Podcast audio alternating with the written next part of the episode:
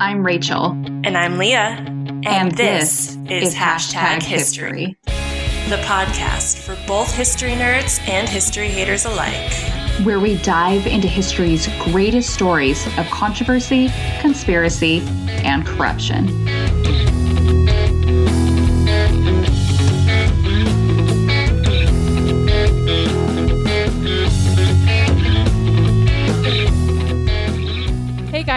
Hey guys, this is Hashtag History, episode 28. I'm Rachel. And I am Leah. You probably know that by our voices. Do I even need to say that? I mean, I, I we do say it in the intro, and then two seconds later say I- it. In you're so podcast. right. I kind of like it because I say it different every week. Okay. I and I say it the exact same way You every do. week. Yeah. I, I say it there because I have listened to podcasts before where there's like two hosts and you're sometimes Like which one? Not sure, they? but- it's very we're very obvious. and, and you're absolutely right that we literally say it in our intro music and then point two seconds later say it again. yeah, my I just have fun going. And I'm Leah. and mine's like hella boring. So, and I sound exactly like I did in the intro. So, how about like from now on, I'll just say, "This is hashtag history," and then you can say, "I'm Leah." and, that I, wouldn't be awkward I, at all. I need no introduction apparently. So, we'll figure it out. We'll play it by ear next time. you guys let us know what you want to hear. Absolutely. Okay, so guys, this is the second half of a two part episode on the Jonestown Massacre. Last week, we left off with Jim Jones, the leader of the People's Temple cult, selecting the jungles of Guyana as the place where the church would plant their roots, away from public scrutiny. Or so he thought. If you haven't listened to episode 28, the first half of this two parter, I highly recommend you go do that because you can't fully understand the tragedy that occurred in Jonestown without fully understanding Jim Jones himself.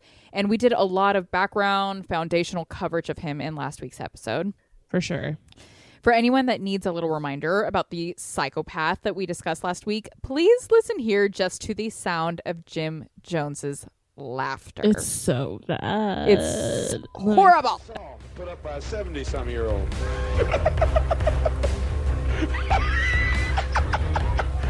hold it, hold it there, Simon. You're my sight.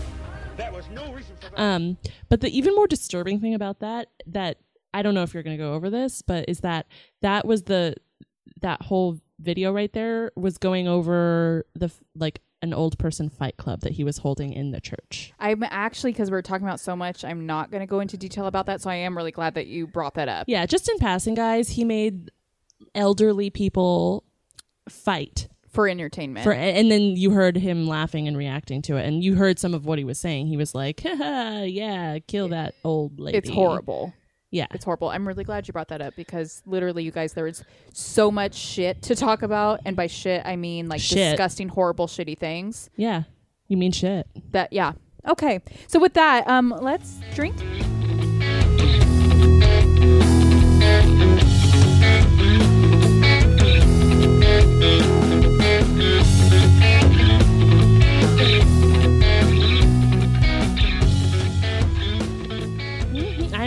Use a drink after that. 'cause Yeah. he's creepy. Yep. Psychopath. Okay, now for part two. Usually when we do two parters, we just drink the same drink, or but this time I actually prepared. I'm I'm I'm really excited about there being a second drink. Yeah. So for part two of this ridiculously depressing and disturbing two-parter, um, I thought it would be fun to do a jungle juice cocktail. um, now, mostly because, like, it's going to take place in the jungle of Yeah. That's where we're headed. So the jungle juice cocktail that I am referencing right now, which can be found on diffordsguide.com, which a lot of my cocktails recently have come from there just randomly. That's cool. Anyways, it contains vodka, light rum, triple sec, cranberry juice, orange juice, pineapple juice, lime juice, and then simple syrup. And to get the exact like amounts, we'll we'll post it to our Instagram like we always do. And like Leah said before we came in and started recording, with all of those juices, may or may not actually taste liquor. No, even though there are two types of liquor in there, um, doubtful that we will Correct. taste it at all. Right. Especially since it's vodka. Um, like we don't taste vodka ever. Never. So now this version of Jungle Juice is a little bit different than most. From what I can tell, Jungle Juice more modernly refers to, you guessed it, a Kool-Aid based cocktail. um, but since that is pretty much what we drank for the last episode, I wanted to change it up. So the reason I chose this cocktail is because, as I learned from our friends at 100 Proof History, who also recently did a Jonestown um, two-parter episode, Yeah. which like we were like, what the frick? We were planning this, guys. we plan our episodes like several weeks in advance, and when they Like months, actually. Yeah, you know, you're absolutely right. Several months in advance. And when they dropped their two part Jonestown, I was like, so you suck. And, but, but I can say that because they are our friends and I said that to them personally. So. yeah. But um, as we learned from them, um, certain members of the temple created a hooch type drink during their time in the jungles of Guyana, which they called jungle juice. Yes. Now, after hearing that, I thought that this might actually be where the term jungle juice came from, but it turns out it goes even further back. That's cool because that is something they mentioned in their episode. Like, I wonder what the origins of it yeah, are. so I'm about to drop some knowledge on you. all of us. Yes. Um, so it's believed that the name originated in the South Pacific during World War II, where American soldiers improvised such a concoction using any commonly available materials in the surrounding jungles for fermentation, distillation, and flavoring, aka hooch. That's very interesting. Yeah. So I don't know if the people of Guyana like knew that and then kind of just switched it up a little Uh-huh. bit, but basically they called it jungle juice. I love it. And Yeah. then just to go back to um, 100 Proof History, if you guys don't already listen to them, I assume if you're listening to a history podcast, you're into history. However, some of you guys are just really awesome and really supportive. So maybe that's not the case. Yeah. Um, but if you are really into history, that would be one to check out. And they did do a really good two parter on Jonestown where they talk about a lot of stuff that even we don't even yeah, get because I think each of their episodes were like an hour and a half long or Correct. something. So they like dove deep. Yes. So I would definitely recommend checking them out. Mm-hmm. Um, ready to try these drinks? Oh gosh, yeah, I forgot we actually have to drink it. Yeah, of course we do. Oh, cheers. Tastes like juice, Yep, tastes like orange juice. pineapple juice, and cranberry juice. Yeah, all three of those. Right. Lime juice too. Nope. Well, there was just a squirt of lime juice, so it tastes good. What would you rate this one? Um, I feel like this one needs to be rated similar to the was it the Stanford one where we were like I can't remember if it was that episode, but where we were like on a scale of non-alcoholic beverages, I would call it this. On a scale of Right. alcoholic beverages, I'd call it this. your straw's about to fall out. It's so long. yeah, it's it's very very long, guys. Anyways, um, that's what she said. Um, so yeah, you can't taste the alcohol. It's actually not my favorite we've ever had, but I think that's just because like after after Leonardo's drink, The Leonardo da Vinci drink was the best drink we've ever had on this podcast, guys. I like the bar was raised to a level that I can't. I It's- don't know. yeah, it's unattainable now. So, um, this is going to be our last episode, guys. That's it for for us. Signing off. I actually let's not even finish. or, yeah, you're right. Let's not finish. Either, here are two options. We're done. hmm Or we're having the Da Vinci drink for every episode, and we will find a way to make a correlation.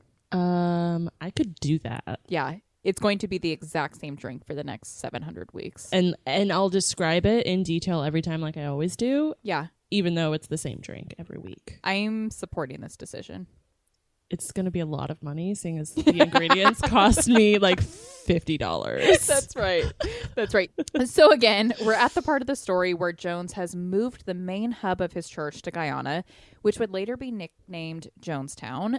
By 1978, Jonestown boasted a whopping 900 members. I like how you went from twenty thousand to nine hundred, Uh but I mean, I get it. Like twenty thousand people wouldn't move to Guyana. correct. Yeah. You got it. Exactly. A lot of them were still um back in California, majority of which were in San Francisco Mm-hmm. at this point. yeah. Interestingly, Jones himself made his way to Guyana on the very same night that an article in the New West magazine was released with allegations and complaints from prior church members that had since defected. And these were like horrendous allegations. horrible. Jonestown had been described, like you read in a quote in the last episode, Leah, from a church, a former church member, as a sort of utopia. Guyana was the only country in South America with English as its official language, which was obviously really appealing to a bunch of English speaking Americans. Once arriving in Guyana, though, the people found that it was no utopia. Immediately upon arriving, Jones confiscated all of his followers' passports so that they couldn't leave without receiving express permission from him. That to me is like terrifying. Red flag. I mean, if all of the other crap wasn't a red flag. But also, this feels like one of those things where you're already there. He asks, like, he demands your passport. What do you do? Run. Okay. Well, there's that's an option.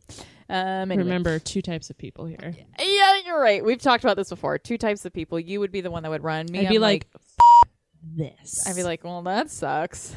Guess Where's- I'm not going home. Where's the jungle juice, guys? they also found that the soil in Guyana was not conducive to growing crops, and the people of Jonestown found themselves eating small rations of imported rice and beans pretty much every day. Which, like, they knew. I mean, they didn't know ahead of time, but the leaders of the church, including Jones, knew Knew, yes. that it was not conducive for growing crops. yes, but the rest of his followers were told we're headed to the promised land. Yeah. Those were the words used. Mm-hmm. I'm sure this comes as zero surprise to you, Leah, that within just a few months of being in Guyana, the Jonestown people were subjected to nonstop diarrhea. So I watched this documentary, the same one now we've discussed in last week's episode. Yes. Apparently, Leah and I watched the exact same documentary within just a couple weeks of each other and Not didn't discuss it. So we're close enough that we talk about diarrhea with one another. We don't talk about like the history pod or documentaries that we watch. No, we don't. I guess not. Yeah. This is news. So we watched this one documentary, not together, about Jonestown that ABC 10 put together. You guys can actually find it on YouTube. It's a really, really good documentary. Um, but something that the narrator said that both made me laugh and it made me mad at the same time. He said Jim Jones was the only person to gain weight in Jonestown. Yep. Jones's diet consisted of far more than the imported rice and beans. He was enjoying meat and fruit and soda, and he was enjoying an air conditioned space with a personal refrigerator, unlike the rest of Jonestown that were living in communal, non air conditioned spaces in the hot, muggy weather. Yeah. Oh, another thing that Jim Jones was enjoying was a shit ton of drugs. Yeah. he sure was. Jones was known to use amphetamines to keep him going and barbiturates to bring him down. yeah. Yeah, barbiturates. After Jonestown was raided, the New York Times reported that Quaaludes, Valium, morphine, and Demerol were amongst the drugs found there. The extent to which the congregation used these drugs is not known, but it is believed that Jones did indeed use drugs to control his people and their behaviors. I mean, that would make sense as to why 900 people followed him into uh, the f- jungle. Because they were in a stupor. yeah. Yeah. They're drugged up. You're right. Jones didn't do such a great job of behaving himself, though. It was often pretty clear when he was high on drugs. In fact, it has long been rumored that the reason he wore those dark sunglasses, the ones that um, we described in last week's episode when we were looking at a picture of him, um, the reason why he wore those dark sunglasses all the time was because the extensive use of amphetamines made his eyes sensitive to the light.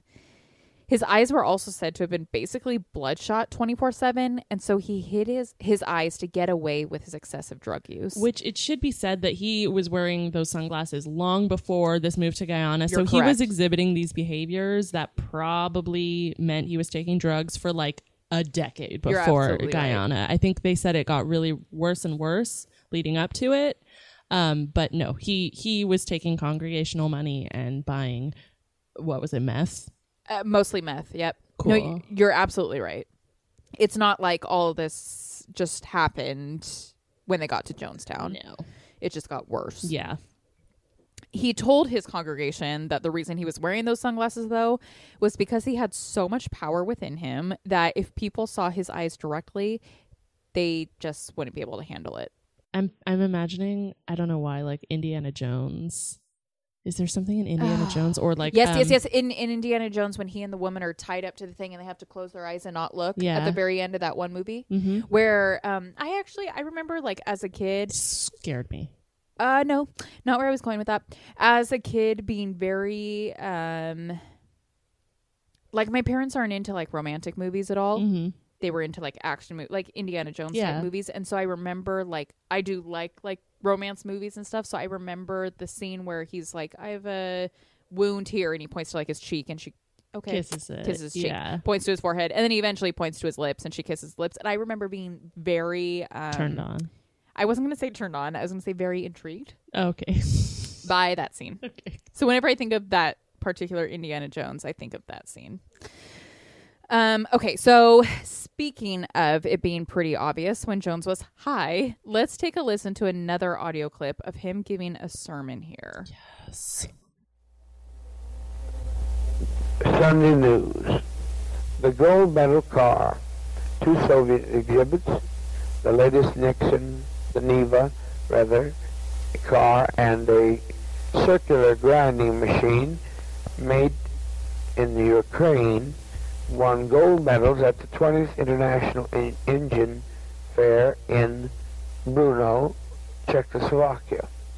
Another go- gold me- model um, went to a tuber turbo electric city bus designed jointly by Soviet and Czechoslovakian engineers and others in the products from Western countries, the USA and other several other countries from several different locations.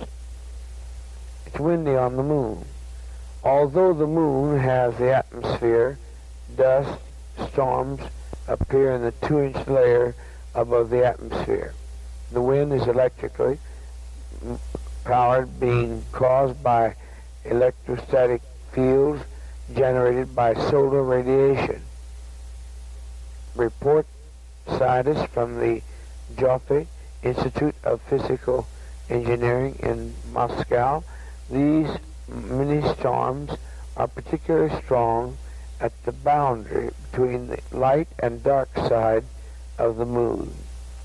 Strain a trained eagle. So, what the fuck?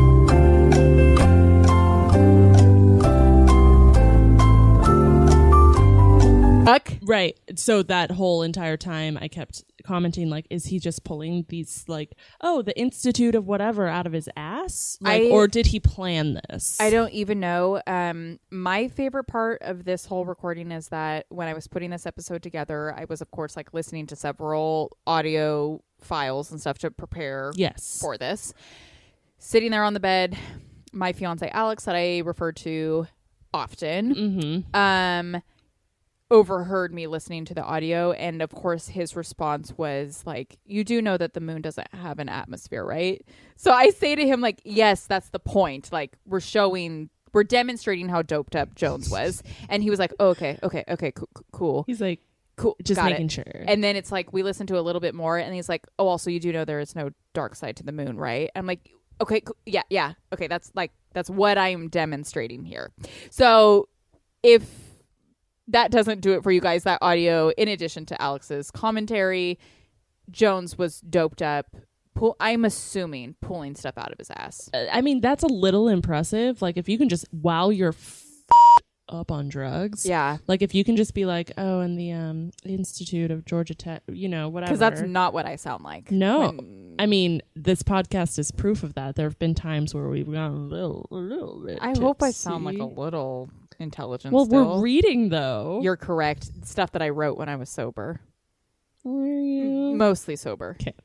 Yeah. So Larry Schacht, the only doctor on site at Jonestown and whose medical school had been paid for by Jones, was a former meth addict himself. Hmm. He was the one that was able to gather the significant amount of drugs that Jones required and administered much of them to Jones as well. Jones also had other vices. One in particular were his sexual exploits. Yeah, I'm glad we're actually digging into this because this is a gross but intriguing aspect of this whole thing. Right. Jones made a decision pretty early on that in order to receive the sexual satisfaction he desired, he would need to get it from within the church. Mm-hmm. Jones had gotten himself in some trouble seeking sex outside of the church, aka he approached an undercover officer at a gay bar and solicited sex from him. So he decided just to exploit and take advantage of his own people so he couldn't be destroyed from the outside. I will tell you guys some stories about Jones's sexual advances towards his followers, but first, let's have a listen to yet another crazy audio clip. I think I know exactly the one you're gonna play. To, to think that people are so damn picayune about who they go to bed with. And particularly you women, all you have to do is lay there, and by God, I've had to keep it going all night. The only thing I can do is to be an aggressive heterosexual with a man or woman. I don't care whatever you want. Be you be the woman. I would do that for socialism. I told you there, I've had to crawl in bed with men and put up with for this cause. I've had to lay with women I hated till my skin crawled.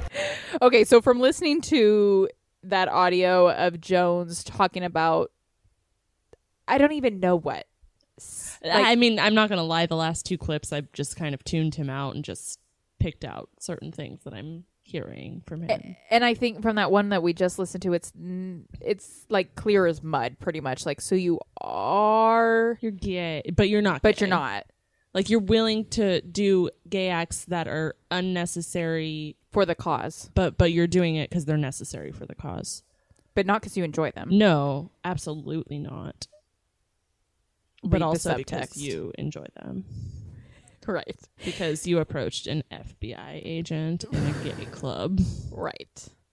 So Jones, he would sleep with both men and women, stating that he did not enjoy it, but that he had done it to support the cause. Which is just the biggest pile of bull. I know.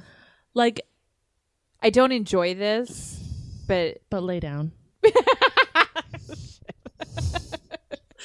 but spread them, spread them, boy. Imagining like in the middle, just being like, I'm not enjoying I, this. I am not enjoying this. I would just like you to know. Man, one of the most infamous cases of an extramarital affair that Jones engaged in was with a woman named Carolyn Layton. Layton came to the church along with her husband, but went on to birth one of Jones's children and lived within his home where his children, Marceline's children, his wife's children, referred to Layton as their mom, as Jones had directed them to do. Jones claimed that Marceline, who had been his wife for nearly 20 years at this point, could no longer satisfy him sexually, and so God had instructed him to consummate with Layton. right. I think beyond Jones being a horny pervert, there was a- also a lot of just like dominance and a lot of power that he gained from controlling other people and having his way with their bodies. Absolutely. And it's disgusting. yeah, no, I think I think most of what he did came from like a, a control and a power, a, a like need or want for power mm-hmm. that he couldn't find in other ways. But I would equally say he was a horny pervert as well. well, yeah, His exploitations of his church's finances are disgusting too. The primary source of revenue for Jonestown was by way of social security checks that his followers were forced to hand over to him. This equated to approximately $65,000 a month. which like other than buying a crappy plot of land in a country that no one has ever heard of before, what is that going towards? Meth. Yeah, you're right. Meth and his air conditioned, refrigerated room. I just, I still like part of me is like, okay, I buy all the meth in the world. I buy my crappy little plot of land and I put an AC unit on there. There's still money That's left. still like, okay, that was one month's worth. right. What? I, I mean, maybe I don't, I'm unrealistic about how much meth costs, but Yeah, I was gonna say I don't I don't know how much meth costs, guys. Naivete here. yeah, for don't sure. know. But like, th- that 65 a month. Yes, which is like s- more than some people see in a year. Yeah, no, absolutely. Not in California necessarily, but like, I would say those middle states that I can't even name, 65 is like a good. That you're you have hit the jackpot with your job here in California.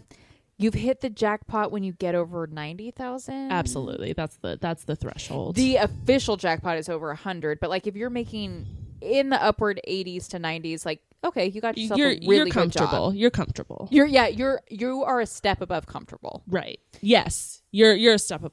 Yeah. You're not buying a brand new car, but like it might not be a used car by six, seven years. It might be only a year old used. right. It might be a used Tesla, but it's a used Tesla. Yeah. Tesla. Or it might be a brand new Acura. oh my god. Okay, so remember toward the end of part 1 where we talked about Jones's paranoia reaching an all-time high and that that was why the church fled to Guyana in the first place? Mm-hmm. Well, I lied. now is when his paranoia reached an all-time high. For sure. Here in Jonestown, he began conducting what were called white nights, Ugh. in which he would gather his congregation and tell them that the government was out to get them and that they would one day have to die for the cause. They even conducted a test run in which he made his followers. Well, Leah, I'll just have you read it. This is a firsthand account from a follower that defected from the compound. it wasn't just one test run. Like apparently he did these frequently. You're absolutely right. There was more than one. Yes. Okay. Everyone, including the children, was told to line up. As we passed through the line, we were given a small glass of red liquid to drink. We were told that the liquid contained poison and that we would die within 45 minutes. We all did as we were told. when the time came when we should have dropped dead, Reverend Jones explained that the poison was not real and that we had just been through a loyalist test. He warned us that the time was not far off when it would become necessary for us to die by our own hands. So that is horrible. Each week, Jason Horton revisits a different year along with the strange history and the cultural happenings during that year. Get your weekly Weird History fix with Strange Year. You can listen to Strange Year wherever you listen to podcasts.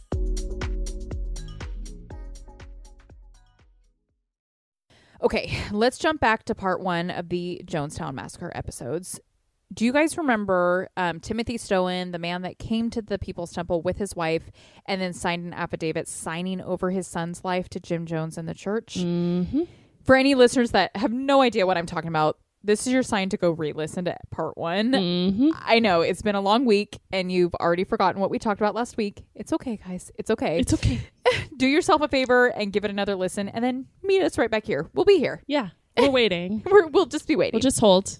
pause. All right, you guys ready? Yep. At the end of part one, we were talking about the Stoens and how they had defected from the church and were beginning their fight for custody of their son.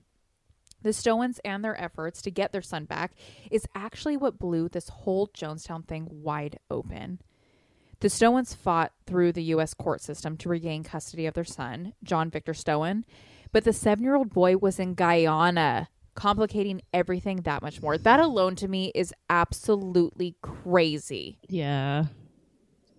The parents were back in the States and their seven year old son is in Guyana. Being, quote, raised by a meth head. It, like, I'm, we've talked, we both are pretty emotional people. Like, just talking Girl. about this actually makes my eyes like a little bit watery. Yeah. Their seven year old son was in Guyana, being f- raised by a meth head, and the parents are in the States attempting to regain custody of their son. Despite court orders that demanded that Jones return the boy to his parents, Jones refused. And you can imagine what Jones allowing the boy to go back to the States would have done for the rest of Jonestown. It would have set a precedent, and Jones would begin to lose control of his people. Not to mention he's in a place that is not there's no laws. You know what I mean? Like he's not being overlooked by any laws. So like what are you going to do? Right. And exactly. And he took advantage of that. Yeah. Between this custody battle and a handful of other former temple members that were concerned that their family members were being held in Guyana against their will, they were able to convince U.S. Congressman Leo Ryan to investigate. Ryan was known to be a hands on congressman that had actually once posed as a prisoner so that he could get an inside look at the conditions within Folsom Prison. Ryan, along with some journalists, traveled to Jonestown to check things out. He had written a letter in advance to Jones requesting permission to visit, but was denied. Ryan said, F that, and went a- anyway. On November 17th, 1978, they were greeted at Jonestown by a whole musical production, a hearty dinner that included like meat and fruit and pastries, and Temple members raving about how much they loved Jim Jones and their little utopia. Coerced much? Mm-hmm. There is actually a bunch of footage of this night that you can find now on YouTube, and I highly recommend you guys check it out. My favorite video that you can find on YouTube of Jim Jones in Jonestown is him parading around and bragging about the commune there and how plentiful the earth is and whatnot. And he takes you through this whole area that is literally like overflowing with bananas. And he talks about how fruitful the soil is, but you can totally see in the video little stickers on the bananas because they had been imported. Yeah. He's a liar. You're a liar. You're a liar. Harry Potter reference. Yes. Ryan personally asked a handful of people if they felt safe, if they were happy, if they wanted to stay in Jonestown, and he was told by all of them that yes, Jim Jones was their god and they loved Jonestown. like that's not comforting. Jim Jones is my god. Yeah, no that no that's not comforting at all. And this didn't last long anyway. Yeah. Ryan ended up getting past a note. They actually um it was a member of the church handled it to one of the like uh production crew journalists um who then because they they thought that that person was Ryan. Um but then passed it off to the Congressman Ryan this note that very same night um, from two Jonestown members that basically said like please get us out of Jonestown. There ended up being 14 people joining them in their efforts to escape despite Jones's protest, which like I just mentioned those YouTube videos that you guys should watch there's a ton of footage from this trip that the congressman and the journalists and such took and it is cringy awkward disgusting um the footage of the people saying like we're leaving and jim jones attempting to persuade them to stay Yeah, it's really awkward. it's incredibly cringy mm-hmm. the following day, November 18th, 1978, Ryan, the journalist, and the defectors made their way to the airstrip where an additional aircraft had to be ordered to pick them all up because there were so many of them. Mm-hmm. One defector in particular, a man named Larry Layton, which that name may sound familiar if you remember his wife, Carolyn Layton, Yep. who was the woman that had a child with Jim Jones. Larry, Lay- Larry Layton continued to be a devout follower of Jim Jones even after his wife had a child with Jim Jones. It's all weird. Um, anyway, this Larry Layton guy, he caused alarm amongst the other defectors because he was such a devout follower of Jones. And it really set them off that he had come along with them saying he was defecting and he was like done with the whole Jonestown thing. Um, and they weren't wrong in their suspicions about this guy. When the first aircraft began to take off, the aircraft that contained Layton, Layton pulled out a handgun and injured members on board. The others waiting on the airstrip for the other aircraft were met by a number of Jonestown members riding up in a trailer. When these members reached them, they pulled out guns and began shooting at Ryan, his crew, and the defectors still there. Some of this is actually captured on camera. That is, until the cameraman was shot and killed. Ryan was shot a total of 20 times and died. This massacre resulted in the deaths of five people and injuries to 11 others. After this devastation, Jones called together his congregation back at Jonestown and spoke to them for nearly 45 minutes in what is now known as the death tape. Here we have about two minutes of that speech for you guys to listen to. What's going to happen here in a matter of a few minutes is that one of those people on that plane is going to shoot the pilot. I know that. I didn't plan it, but I know it's going to happen. They're going to shoot that pilot, and down comes that plane into the jungle. And we had better not have any of our children left when it's over, because they'll parachute in here on us. I'm telling you just as plain as I know how to tell you. I've never lied to you. I never have lied to you. I know that's what's going to happen. That's what he intends to do, and he will do it. He'll do it. Fortunately, being so bewildered with many, many pressures on my brain, seeing all these people behave so treasonous, it was just too much for me to put together. But uh, uh, I now know what he was telling me, and it'll happen if the plane gets in the air, even. So my opinion is that we be kind to children and be kind to seniors and take the portion like they used to take in ancient Greece and step over quietly because we are not committing suicide. It's a revolutionary act. We can't go back. They won't leave us alone. They're now going back to tell more lies, which means more congressmen, and there's no way, no way we can survive. Hmm? Anybody wish to? Anyone that has any dissenting opinion, please speak. Yes. You can have an opportunity, but if our children are left, we are going to have them butchered. We can make a strike, but we'll be striking against people that we, we don't want to strike against. We want we'd like to get the people who cause this stuff, and some if some people here are, are prepared to know how to do that, to go in town and get Timothy Stoen, but there's no plane. There's no plane. You can't catch a plane in time. He's responsible for it. He brought these people to us. He and Deanna Mertle. But people in San Francisco will not not be idle over this. They'll not take our death in vain, you know. Yes, Christine. Is it too late for Russia? Here's why it's too late for Russia. They killed. They started to. All right. So through that audio, Leah and I were just looking at each other and Making comments. making comments, shaking our heads. One thing in particular um, that's extra disturbing is the fact that you can hear a baby like crying in the background the Mhm. entire time. Yeah. It's it's really really horrific. And they're just like calmly discussing, like, well, here's the reasons why we should all kill ourselves. Yep. There is um right where we cut off, there is one woman. So we we cut this part off, but I do recommend you guys go check out um all the audio. Right where we cut off, there's um a woman one woman in particular that she actually fought Jones on his decision to kill the whole commune, in particular the children. But it didn't matter. It was already done. His inner circle had already prepared vats of red juice, which was actually flavor aid, by the way. Um, Leah teased at that in the first episode. It wasn't really Kool Aid, guys. So when you say, like, don't drink the Kool Aid, you're wrong. Yeah, you're you're wrong. it was actually um, Flavor Aid, which is kind of just like a knockoff of Kool Aid. And um, this Flavor Aid, it was laced with several things, but the most uh, The thing that actually did the job. Being cyanide. Yeah. Yes. Okay, so this part here, it's extra disturbing. Um, so that's just our warning to you guys as our listeners that if you don't want to hear this, skip like two minutes because it is super disturbing. Mm-hmm. Um, the children, so they were the first to go.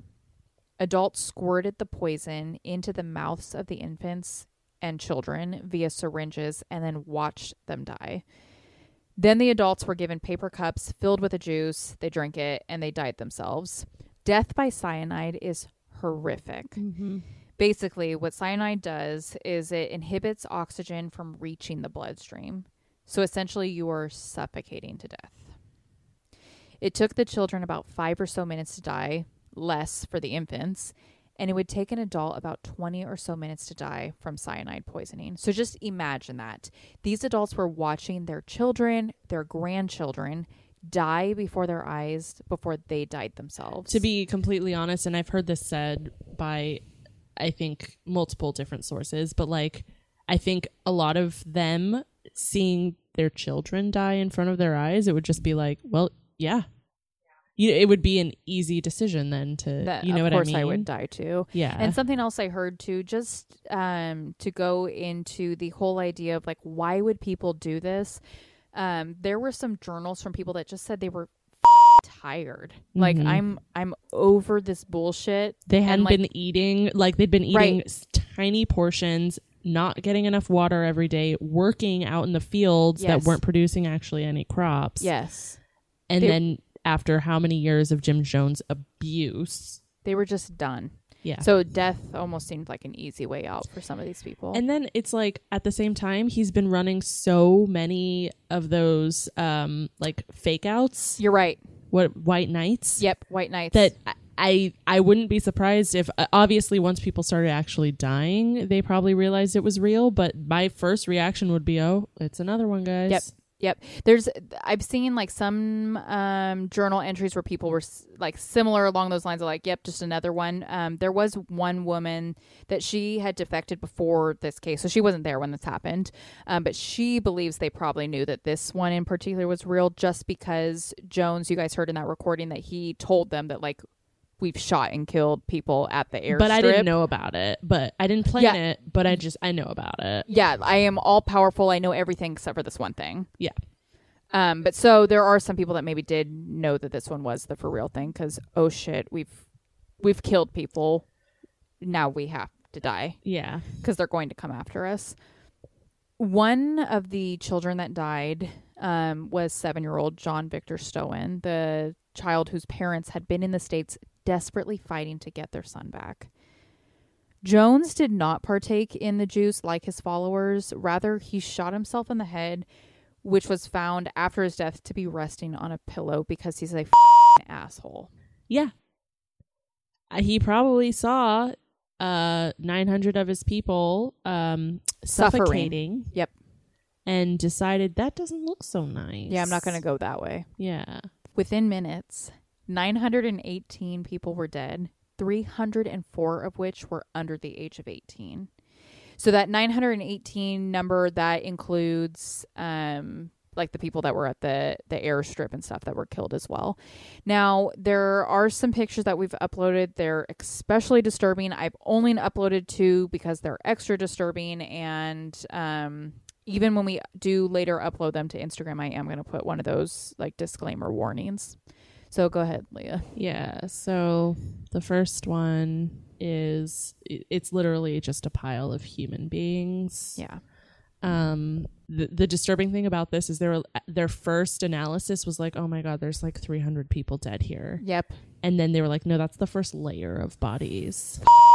Yes. No, there's like three more layers. It's 900 people. That's exactly what I was going to go into. Why this picture is so disturbing to me is like I've just I've never ever ever seen anything like that. Just hundreds of bodies laying on the ground and exactly like Leah said, when the Guyanese officials got there, they initially calculated it as like 300 deaths, 400 deaths, something like that.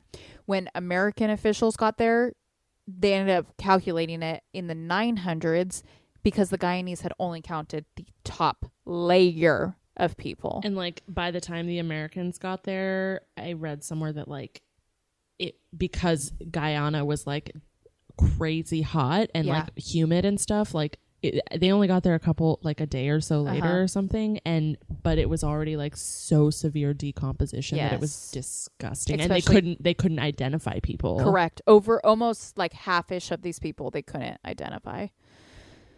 So picture number two, um, I believe it's showing the vat of Mhm. Flavor Aid um, that they drink from, and then in the background, and you can see just people lying all around, um, deceased. The reason I picked that picture is just because I feel like it's so ominous seeing like The thing that did it.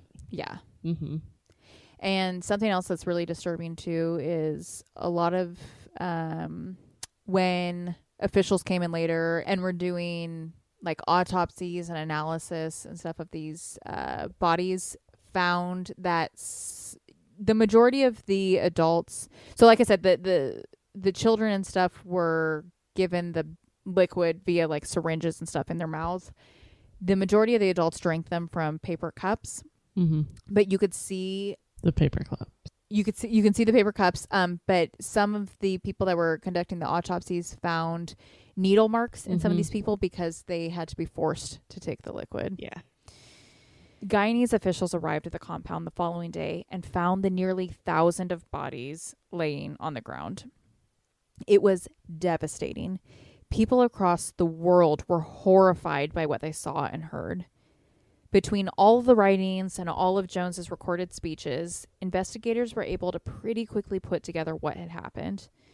The factions of the People's Temple, still here in the state, disbanded and declared bankruptcy. Prior to killing his Jonestown community, Jones had placed a radio call to the People's Temple members not in Jonestown and told them to commit revolutionary suicide too. One follower in particular followed his instructions, killing herself, and then she killed three of her children, and then one of her kids, who was 21, killed her, and then the 21 year old killed herself. So basically, this essentially this family committed suicide following Jones's orders. Of those living in Jonestown, only 33 survived. Jones's sons were some of those that survived the incident because they had been away competing in a basketball tournament at the time of the incident. Which, like, how? Why are you competing in a basketball tournament? I think it's so weird. I think there's like a whole piece that I don't understand. Like people, they competed with each, like with whom Where- in comp. I don't know. Larry Layton, the devout follower that had followed the defectors onto the aircraft and injured members with a handgun, was criminally charged, making him the only person held criminally responsible for what happened that horrific day in Guyana. Approximately 400 of the bodies were unidentified and have since been transported and are now in a mass grave here in Oakland, California. But still, the greatest legacy to come from this tragic incident is the phrase that we all hear all the time in reference to blindly, foolishly following the crowd and doing something crazy. Don't drink the Kool Aid. Or, should I say, Flavor Aid. All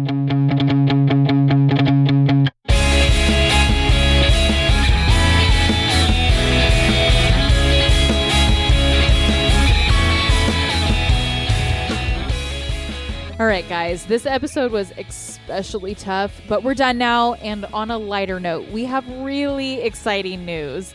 Next week is our season finale already. Which is crazy. I know we say this every single time, but like we're closing out our third season. You guys, we have almost done 30 episodes. That's crazy Yeah. to me. And to close out our third season, we have a super, super exciting and super special guest on the show next week. We will have Nicole Allison on the show. She is a public historian and a subject matter expert that works at the local California Railroad Museum. She's going to be coming on the show to talk about the museum's brand new exhibit that she was absolutely instrumental in establishing. It is called Crossing the Lines Women of the Railroad to honor both past and current women of the American Railroad. And we cannot wait. And we hope you guys will join us for what I know will be a really amazing episode. Thank you guys so much for listening to this episode of Hashtag History. We will post the pictures from this episode to Instagram. And like I said, we will be posting those with a disclaimer um, because the pictures are exceptionally sensitive and tough to look at. All sources used to put this episode together can be found on our website. If you enjoyed the episode, do us a favor and subscribe to Hashtag History on whatever podcast platform you use. Share it with a friend and give us a rate and review. Be sure to check us out on Instagram too.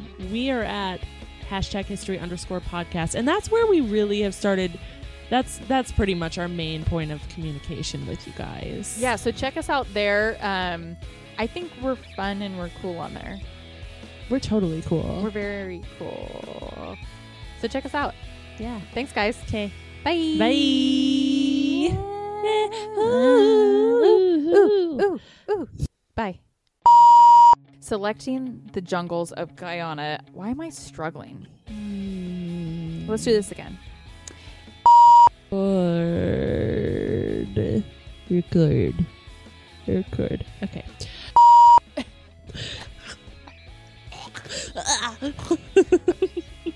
By blah, blah, blah. Those aren't the same sentence. There's actually a period there, Rachel. So Mhm. let's um, observe the period that you placed there. okay. Sounds like me two weeks ago. I'm not putting that in. Um, I I got food poisoning. Okay, guys.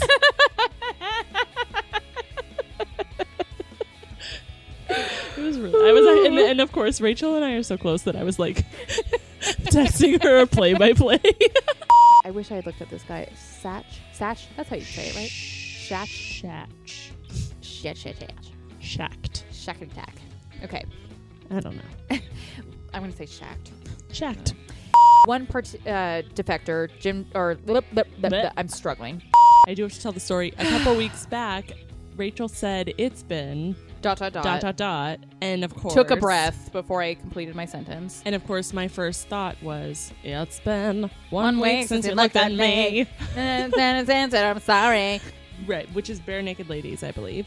So since then, it was stuck in my head for like days. and Rachel, because it's your fault and you said that, Not my fault. y- I continued to send her like I basically rickrolled her, but with this song. Yeah, and like like like like like Snapchat videos of just her lips going, "It's bad," like that. I'm like, you effing suck. She found me on every social media platform, like Snapchat, Instagram, Facebook, all the things, and sent me some stupid "It's bad." Wow, ex- like I'm so. it's not over yet either. the, the drink is making my throat. I'm verklempt. Sick.